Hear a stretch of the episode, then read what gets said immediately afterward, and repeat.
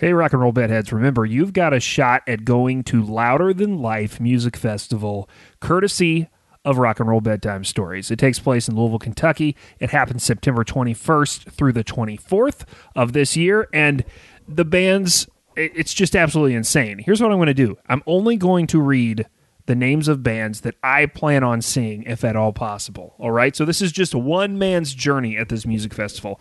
Uh, Rancid, Foo Fighters, uh, definitely want to see Fever 333. If you've never uh, heard of those guys, check them out. Um, I would really like to see Pierce the Veil. Um, I'm hoping I get to catch a set from Green Day, from Queens of the Stone Age, from Turnstile, from Rival Sons, from Billy Talent. Uh, how about Senses Failed? The Viagra Boys are going to be there. AWOL Nation.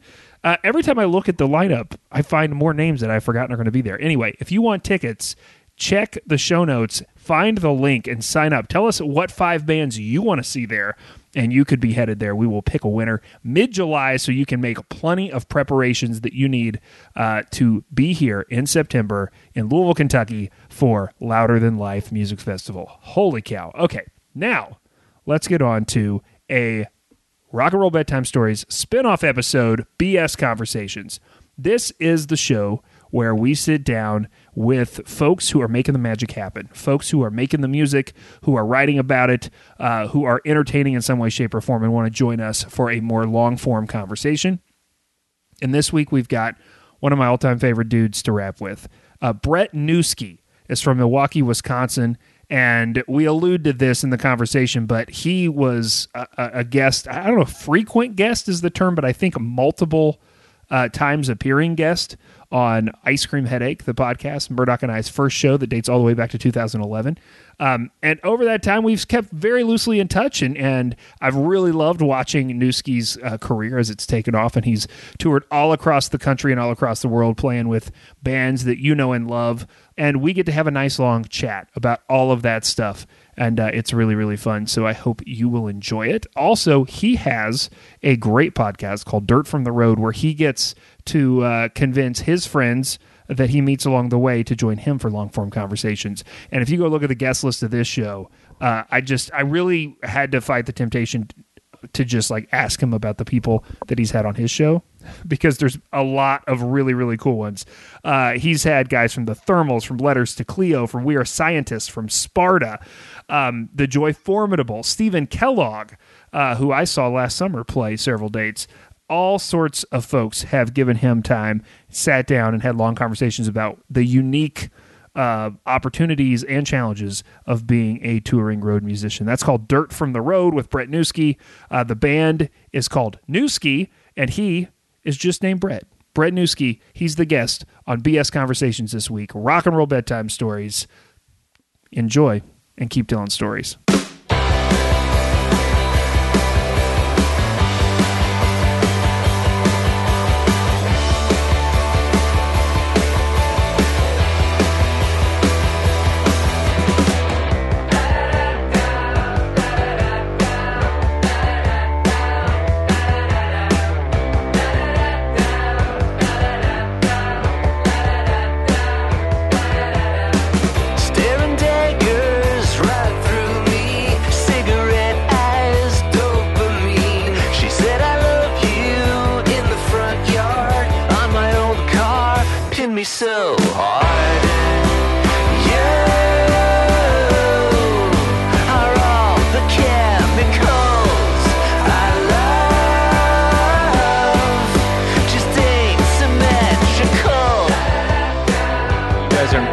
Midwest, technically in Louisville. I've always had an affinity toward Louisville. I, I even thought about moving there once when I was uh, kind of in between exits, just trying to figure out my, my shit. But I love that city. It's been good to me. Well, on the old show, we would talk to comedians all the time, and they would always say that uh, they a lot of them at some point had lived briefly in Louisville because it was so equidistant to so many places around the East Coast and Midwest that you could just sort of use it as a hub.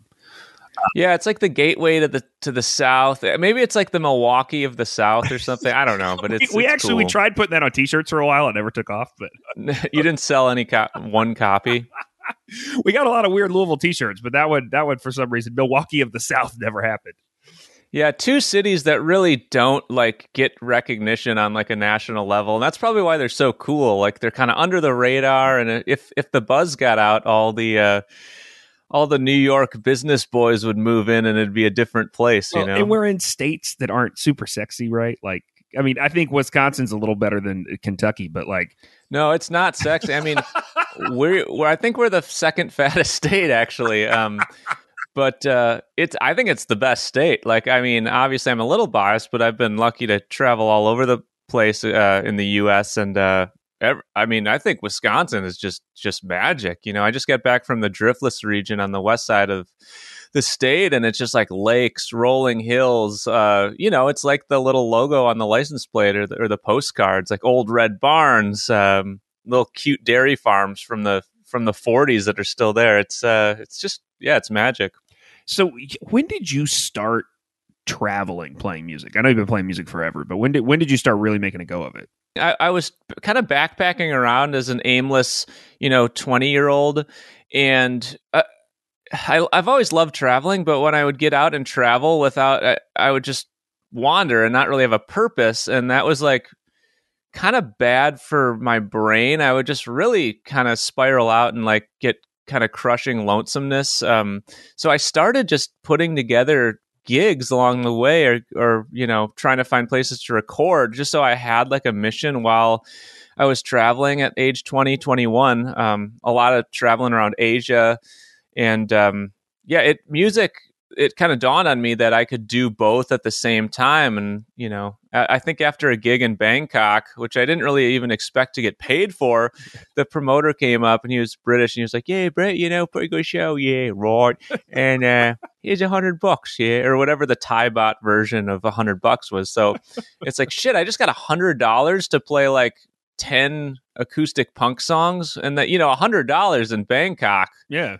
you could stretch that for a week. So that was kind of a moment where I was like, holy shit, like if I'm traveling on a budget, I can even if I'm not really known over here, I can I can kind of pay my way.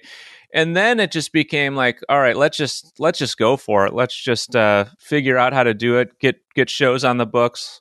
Learn how to keep a crowd. Um, learn how to learn how to travel. Learn how to promote a show and actually get people to come to it.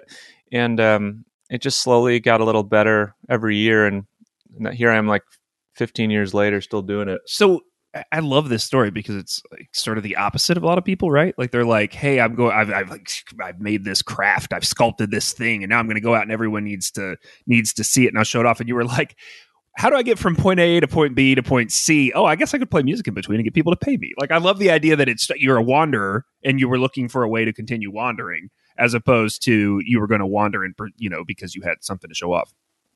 Yeah, I mean, I guess the main purpose was to just not go insane. I feel like I have to be doing some sort of creative project just to kind of I don't know what it is, just to kind of fill space in my brain or feel some sort of illusion of progress or something that I'm not just, you know, being a couch boy or uh, you know, aimlessly wandering around. and with- it's, with- it's not just music. you know what I mean? I mean, you you do art. You you. I was in a. I was. I, remember I texted you at one point because I'm like a couple years ago. I was at a at a random store and I was like, "Did Newski write a book? What what is this book doing in this store?"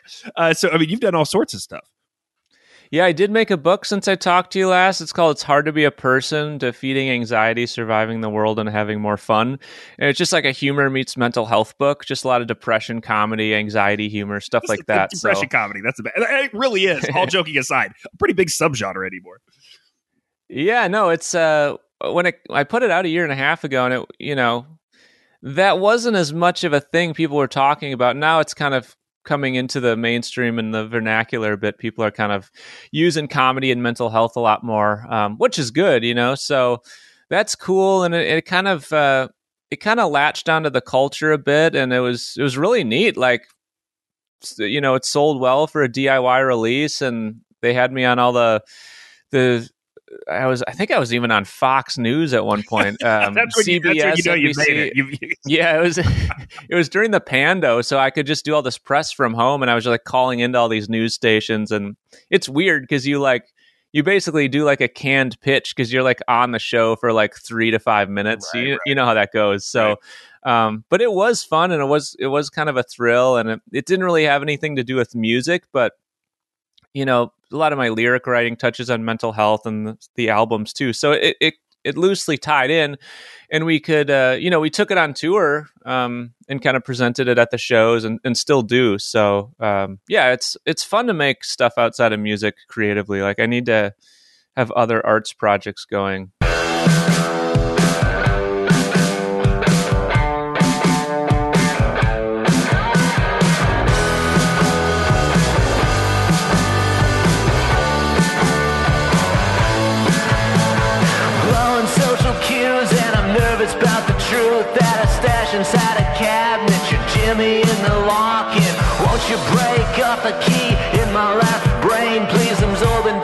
Energy from people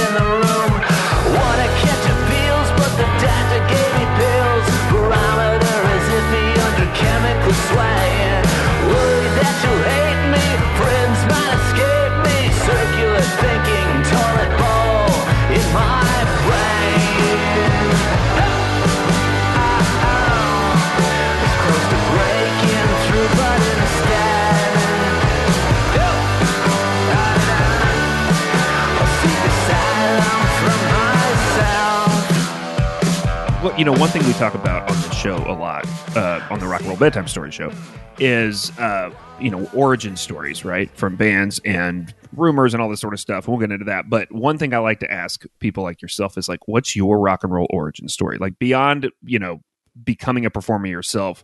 When did you find music? I think just sitting around the radio as a kid and just being really mind blown by what was coming on the airwaves at as a I don't know how old I was six seven eight nine year old and discovering like distorted guitars for the first time and remember that know- moment where you like Yeah, you're like wait, wait they press a button? Like how does that Yeah. work? With their foot?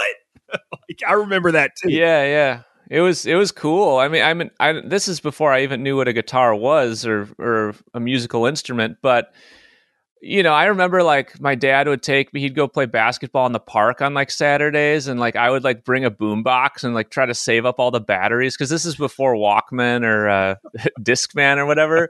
so I would like burn through like four massive batteries. It probably cost my parents like twenty dollars for me to listen to this giant boombox in a park by myself for a couple hours. But I would just wait around, and like uh, when I come around by Green Day would come on, and I'd be like, "Oh, holy shit!" Um, and that was just exciting. I, you know, it was cool when. I mean, music just had way more value back then. I mean, I know I sound like an old fart, but uh, you know, there was just less of it to be had. You couldn't get your hands on it all at once. So when a song came on that you wanted to hear, you remember, I mean, that was a big Dude, fucking so deal. you you would hold that you would like my fingers would hover above the record and play on the okay, you yeah. know on the cassette Yeah. and you'd listen to the radio and you'd be like i think i hear it. And they're talking you know about the, the car sale that they're going to be at this weekend or whatever and you're like is that the beginning of it when i come around? Yeah. is that it? Is that it? And then you're trying to time it perfectly so that you get it without the person talking. I mean and i would i would make these tapes i've probably talked about this before and i'd put and i would eventually get a walkman and i'd put them in the walkman and then I would ride my bike in a loop that would just go from the top of my driveway up around a tree up by the, by the side door and then down into the carport and just ride that loop and be like, like you know, Oh, in my in my head, I was listening to Firehouse, Love of a Lifetime, and it was like, I'm in a movie. This is the greatest thing ever. And then I'd open my eyes and realize I was about to run into a pine tree. Right, right. Well, yeah. Well, you are rewarded for the work you put in on those mixtapes. You know, it like takes effort and time to like build these things, and then you know you have it, you have it in your uh in your player, and it's like it just hits you harder. You know, so I would try to learn the lyrics to songs. And so I would take the Walkman and I would put the headphones on. I would sit at the kitchen table and I would like write down the like who does this now, right? Like who was the last time somebody sat down and was like, I'm gonna like learn the lyrics to this song unless they're like performing it somewhere. And I'm just for my own edification, gonna write down hand uh lyrics Wow. to, to learn. And so there's like certain songs that are like totally random that I know every single word to because I learned them this way. One of them is American Pie. like I did Nice. that, to, which is a commitment. That's like an eight minute song, right? That runs through rock and roll history through metaphor. Uh, but I know every word to that. Like I could karaoke that song right now without a screen. uh, because of that Hell yeah. practice that I invented when I was like in fifth grade. Wow. Well, it- that must have got tough for you in the 90s when singers stopped enunciating and you're like, what was that lyric? Yeah, there were no Pearl Jam songs in my in my notebook. But there's lyrics to this day where I've listened to the song a thousand times. Even Say It Ain't So by Weezer, probably my favorite song of all time. Like somebody told me some bridge lyric that I thought it was something else for the past Yeah. 25 years. I was like, that's the lyric? Like I never knew that's what he said because it's just hard to hear. I think that's where I, as a child, understood brand recognition for what a Heineken was. Like I don't, I don't think I knew because the somebody's Heine's crowding my ice box, and I was like, oh, yep. yep. somebody's butt. Like what? What's happening in the ice box? Is it maybe it's a double entendre? I don't think so. Um, who knows? I don't know. Yeah, I don't know. River Rivers has always been a little bit on the suspect side in terms of his lyric writing. Yeah, yeah. I think that was before it, it got really cheesy. At some point, he just decided, like he's like doing an exercise every time he writes because he's just written so many damn songs. Because I mean, Weezer has just so been so prolific, and you know, you you can have whatever opinion you want of them, but they're putting out a lot of music. And so Mhm. there's like one album where he's got this song, "Where's My Sex," and I read that like somebody asked him about it, and he was like, "Oh yeah, that was actually just a conversation in my house about where all the kids' socks were. They were looking for their socks, and I just changed the word socks to sex in every line, and then just made it the song. And now you listen to it, you're like, it's up. literally, yeah, it's literally like it's like uh, maybe my sex is in my closet, maybe my sex is in the washing machine. You're like, what? this is so subversive. Like, no, it's just it's supposed to be socks. What the hell? Yeah. All right. I don't think he should have maybe said that publicly, but whatever. I don't know. It's my fa- I, I I love it. It made, it made me at least like there's a self awareness thing, right? Like of like call it what it is, and let's let's know who we are, not necessarily live behind this mystique. We live in a in a day and age, right, where like, and that's you know on the show we talk about mystique all the time, and like the things that the legends and the lore that grow up around rock rock and rollers, and I joke now that like I feel like this current uh, batch of folks who are just getting old enough to write memoirs are writing the boringest memoirs of all time. Like hmm. because older millennials who now are like at the point where they can write about their career have all been through therapy. And so it's all much more like, well, we were fighting a little bit as a band, but then we all went to see our therapist and everything sort of worked out. And so it's it's like it's totally different than when you're reading about guys in the the 60s and 70s who were just, you know, holding grudges for decades. We were just driving around the country listening to Steven Adler's autobi or memoir, the guy from the drummer from uh, Guns N' Roses. Yeah.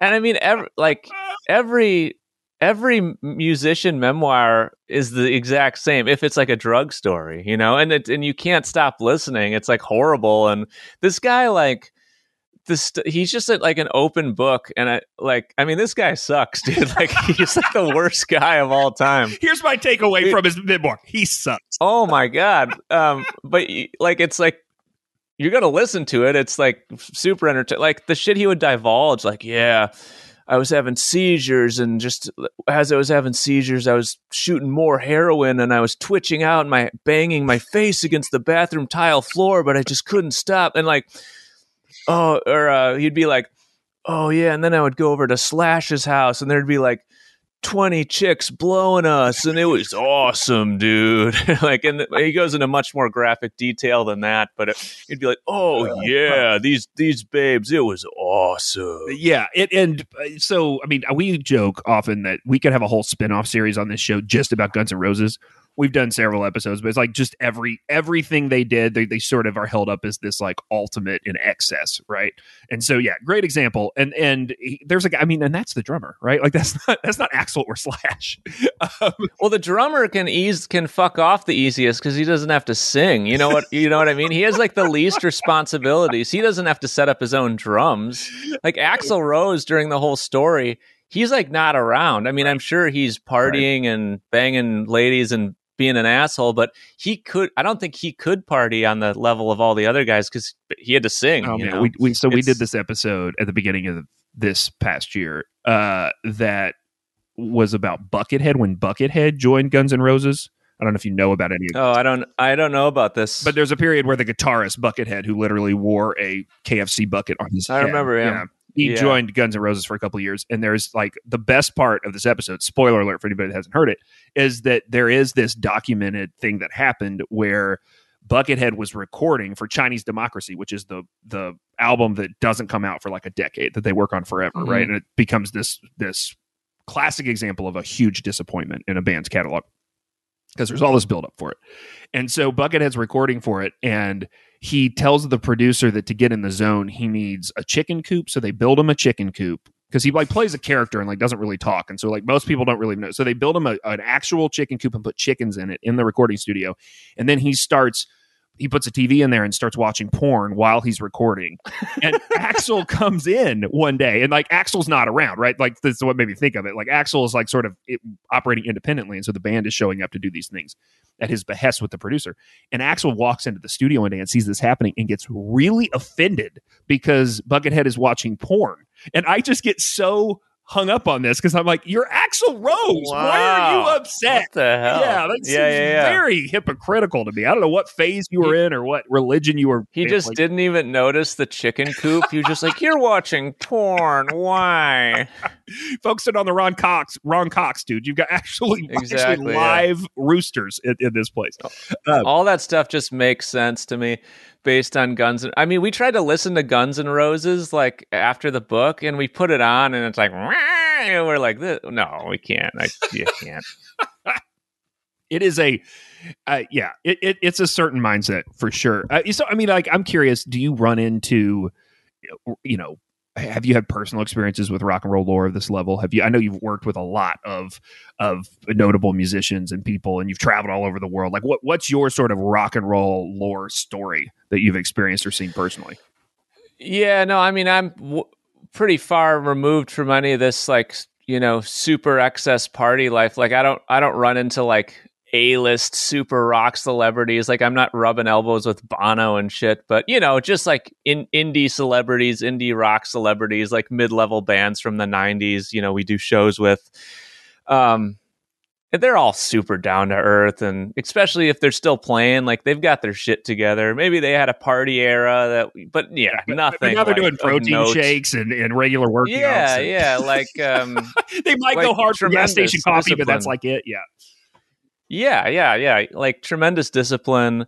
Um, most most of my elders don't even drink anymore. Uh, some some of them do, but uh, you see a lot of those guys kind of just retire from the sauce because it it can just it makes things harder. You know, even if you're not a big booze bag, it's just uh, I don't know. So, but yeah, I don't have any like meeting my heroes and being like ultra disappointed stories or anything. You know, it's like everyone's been pretty nice to me, which is cool. Yeah, but uh, you have a podcast too, which we have not talked about, uh, which is really fun because you get to have these sorts of conversations with people. And what you know, what's what have you heard from folks when you uh, uh, throughout the course of that show, where maybe they told you a story and you were a little shocked by it? Well, I think uh, I've had Brian Vander Ark of the Verve Pipe on a couple times on Dirt from the Road, and he's just a really funny dude and um, great storyteller. I call him like my second string uncle or something. Um, and he toured with Kiss in the 90s because Oh, they were on a major yeah. label, and the label was hooking him up. Like they were hooking him up with like movie roles. He was in the movie Rockstar with Mark Wahlberg. We we have done an episode um, about the movie Rockstar. he said it was like they were playing arenas and it was like the worst shows of their life. Like Kiss fans like hated them.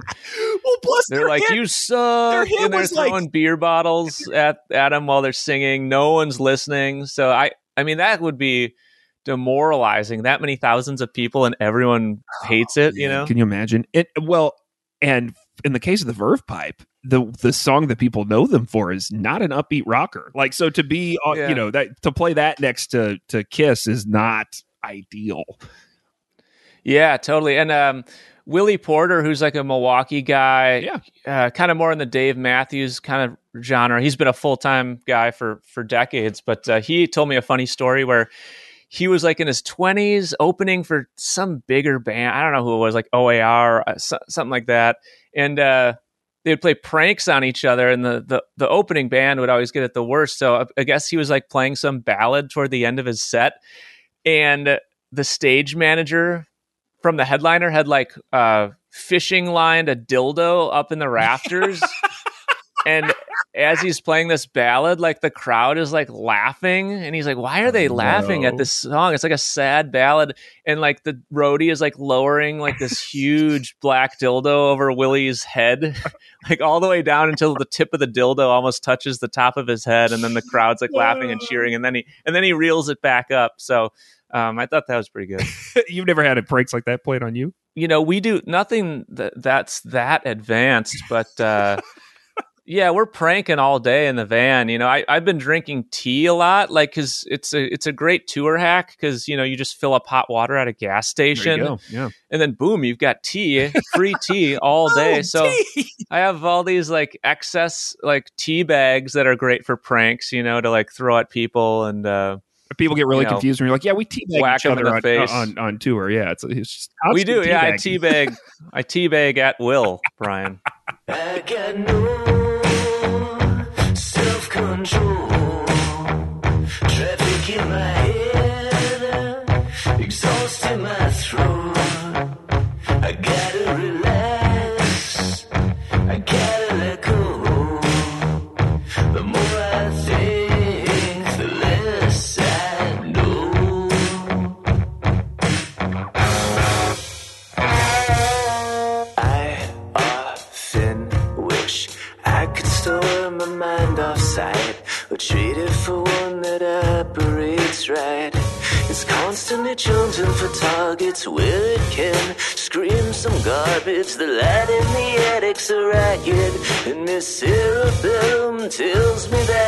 knows, but she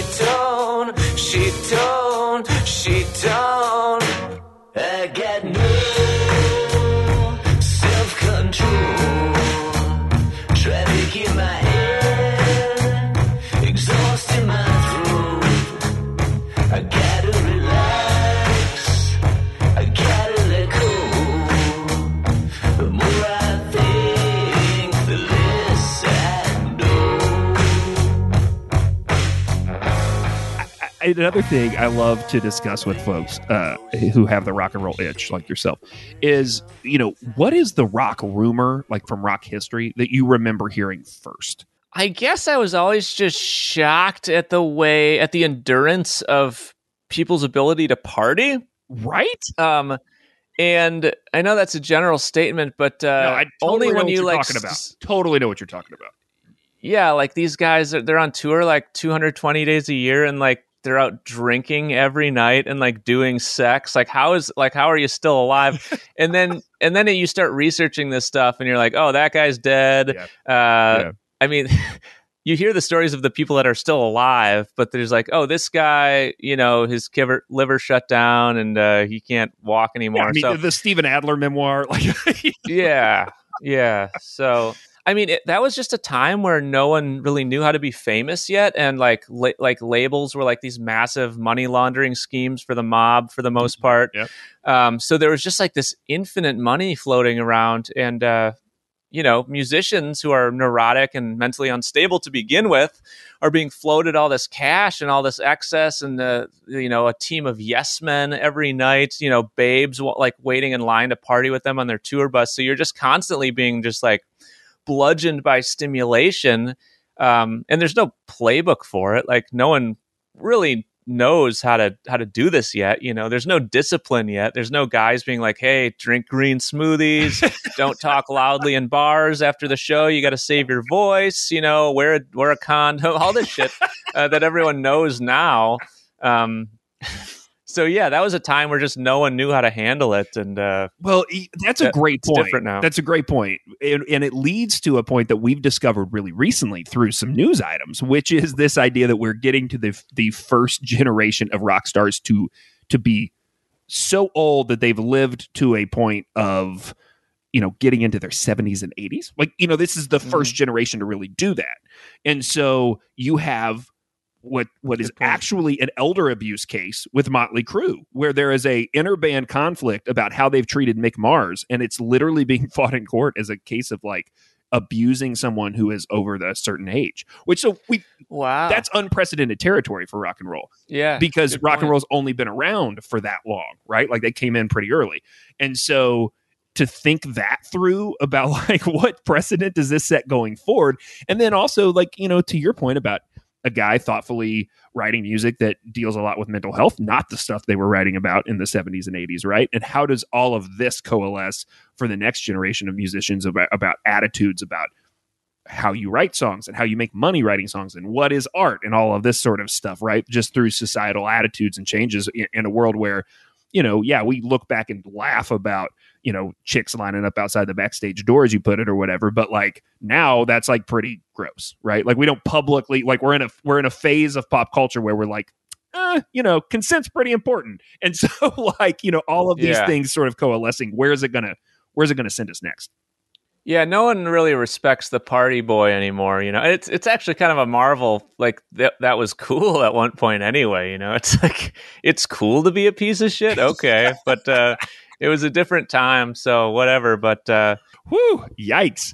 Um, so, you know, tell me a little bit about where, you know, what you guys are doing now and where you're headed and what's, you know, what's in the future for, uh, for, for Newski as a, as a band and endeavor. Yeah, yeah. We just uh, we got back from an East Coast tour and a South Southern tour, um, supporting this album called Friend Rock, where you know every song has like a guest on it who's been like a musical influence of mine over the years. So, um, yeah, we did like I don't know twenty four dates and thirty five days or something, and so I, I'm feeling good, man. It was like I was pretty stressed out about like that really initial grind, and I just I had a some pretty bad mental wobbles to start things off. I just get really unnecessarily stressed about about like big events like an album release show in our hometown it's just like uh, i just had i lost my voice i was having panic attacks it was horrible.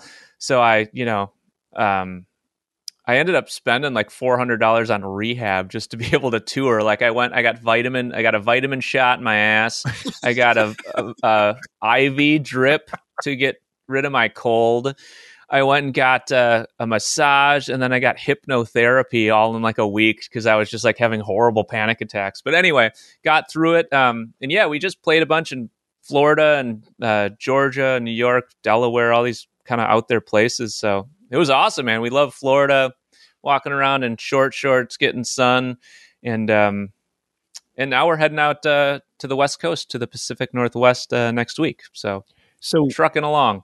You know, you mentioned hypnotherapy. I actually had a conversation with someone recently about the effectiveness of that. Is that you, you like that? Is that good for you? I would recommend it's worth trying. I mean, I've always been, I I went into uh try to conquer some phobias. Um, I did two sessions. Like people use it to quit smoking a lot, to conquer phobias, just neurotic ticks, stuff like that. Um, you know, it didn't cure my phobias. Like I went in for you know voice loss phobia, panic attacks, and it it's always great. Like I always leave feeling great and calmed and zenned out. But it- for me, it it's probably takes more sessions um, to really kind of tackle something permanently. But uh, yeah, I, I would definitely recommend it. I talked to someone recently who was talking about a, a therapist of some ilk that they had been recommended to and they'd gotten into, and it was like special. And they went to the first, uh, they went to the first meeting, and he said, hey, "Tell me what's you know, tell me what's been bothering you." And the guy said, "Well, I keep having this dream, this very vivid dream ever since I was a kid, where I can fly, and I fly around, and I you know I see everything, and and then I wake, and uh, like, what what do you think that means?" And the guy just looks at him and goes, "How do you know you're dreaming?" Maybe this is Oh, the dream. And the guy goes, Yeah, I never went back. After that, I was like, I can't handle that. I can't handle that. I gotta, I gotta, I'm, I'm done. Um, Yeah, yeah, some real deep ethereal shit there. now every time I have this dream, I'm like, fuck, what's going on?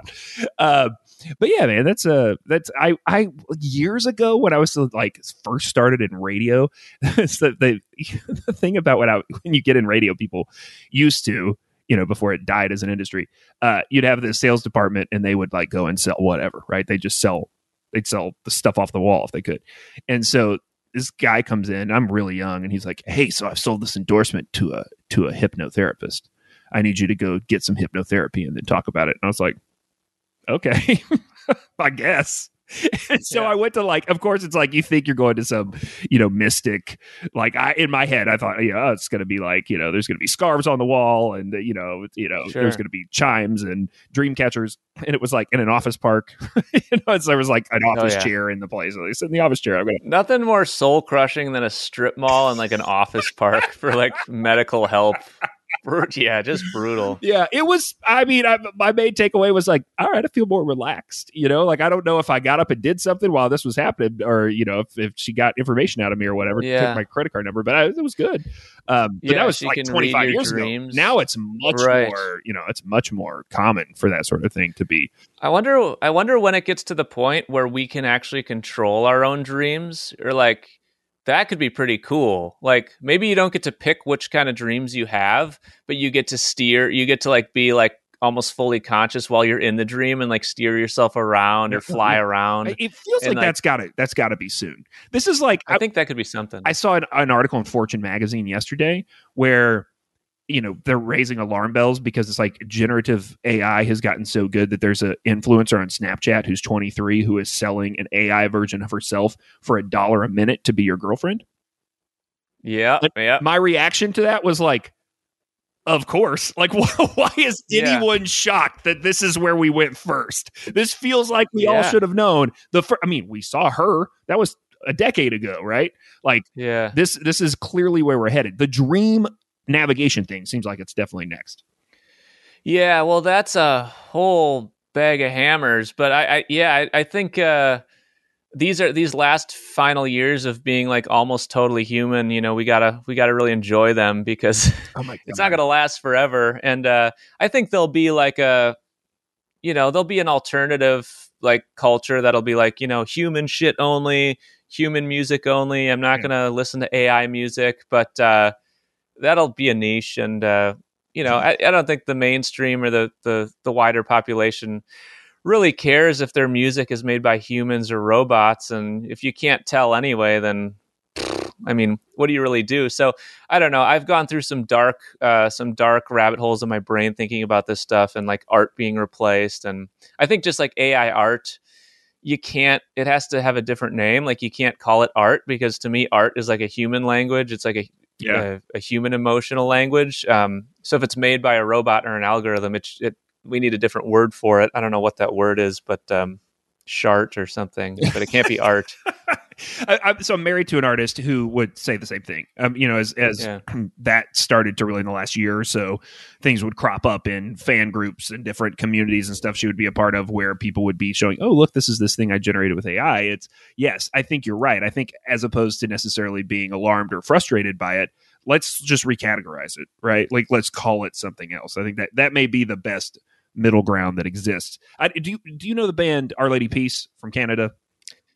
Yes, I I know them. So they had they did a record when I was in high school, so 2000 or something, um, called Spiritual Machines, where they took Ray Kurzweil's futurist writings and had him record p- sections from the book and put them in between the songs. One of my favorite records of all time.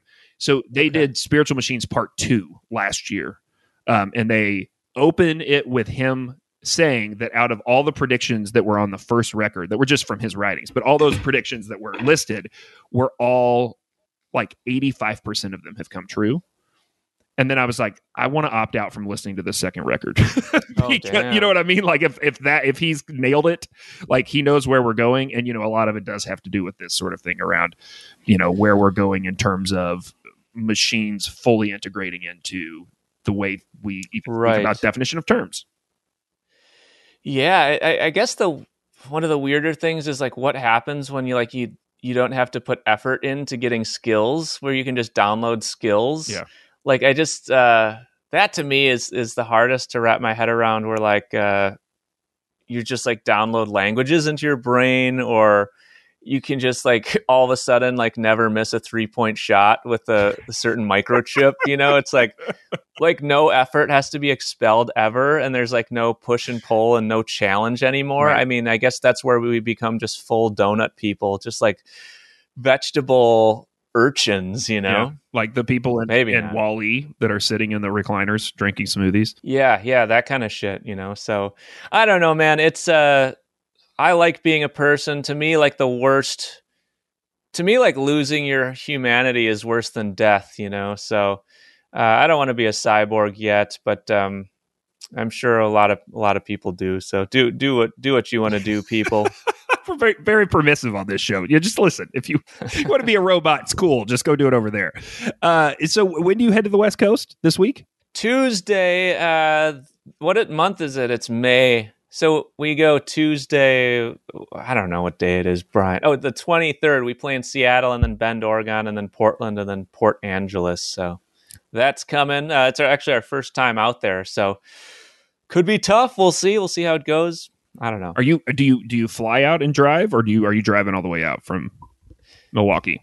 It no, it's a fly out. Um, so you know, I'm in the midst of like uh, organizational hell, like trying to line up drum sets and a bass amp, and you know, Yeah. getting all the gear in time to get to the venue, and borrowing an amp from the other band in Seattle. So all this kind of crap that uh, you know I didn't necessarily f- sign up for, but it's just part of how it goes, and it's fine. Yeah, yeah. You learn a lot of, or that's the other thing. You know, when you when we talk about rock history and rumors and stuff, and, and bands partying all the time, it's like somebody had to be, you know, getting them to the venue and figuring out how to get them. There's a lot of logistics to pulling off a rock show. Oh yeah, babysitting. You know, that's a real. Some call it tour management. Ha- yeah, handlers. yeah, for sure. I want a handler. That's when you know you've really made it big. Oh yeah, yeah. Call my people, and they'll call your people, and yeah, no, that's yeah. You need I just love saying that. Like, I'll have my people call your people. You know, right. it just feels good to say. I recommend everyone try it. Even if you have no people, who cares? you're you, you know uh, you know bringing this back to robots that's the thing i'm getting emails all the time it's like do you have a va and i was like a va a veterans administration is that, isn't that a hospital what are you talking about virtual assistant that's what that means Oh yeah, yeah, yeah. you- Yeah, I mean, dude, by next year you'll probably be able. You won't even have to do podcasts anymore if you don't want to. You're like, oh, I want to take a week off. Just download your Brian AI. He makes an episode with like Butch Vig AI, you know, and then like no one knows the difference. i think that's coming dude i think that's 100% on its way for sure Oh, for sure. that's awesome dude thanks for hanging out man this has been awesome it's so good to catch up with you and uh, so excited about everything happening with the band and thanks for sharing sharing your stories and having fun with us Thanks, Brian. You're a you're a you're a pro of pros. It's good to talk to you again. Um, we'll, we got to get to Louisville so we can hang in real life. It's it's not a place I get to enough. So, uh, yeah, keep fighting the good fight. And you're an awesome question asker. So thanks for your interest in in our band and arts and culture. oh thanks dude appreciate you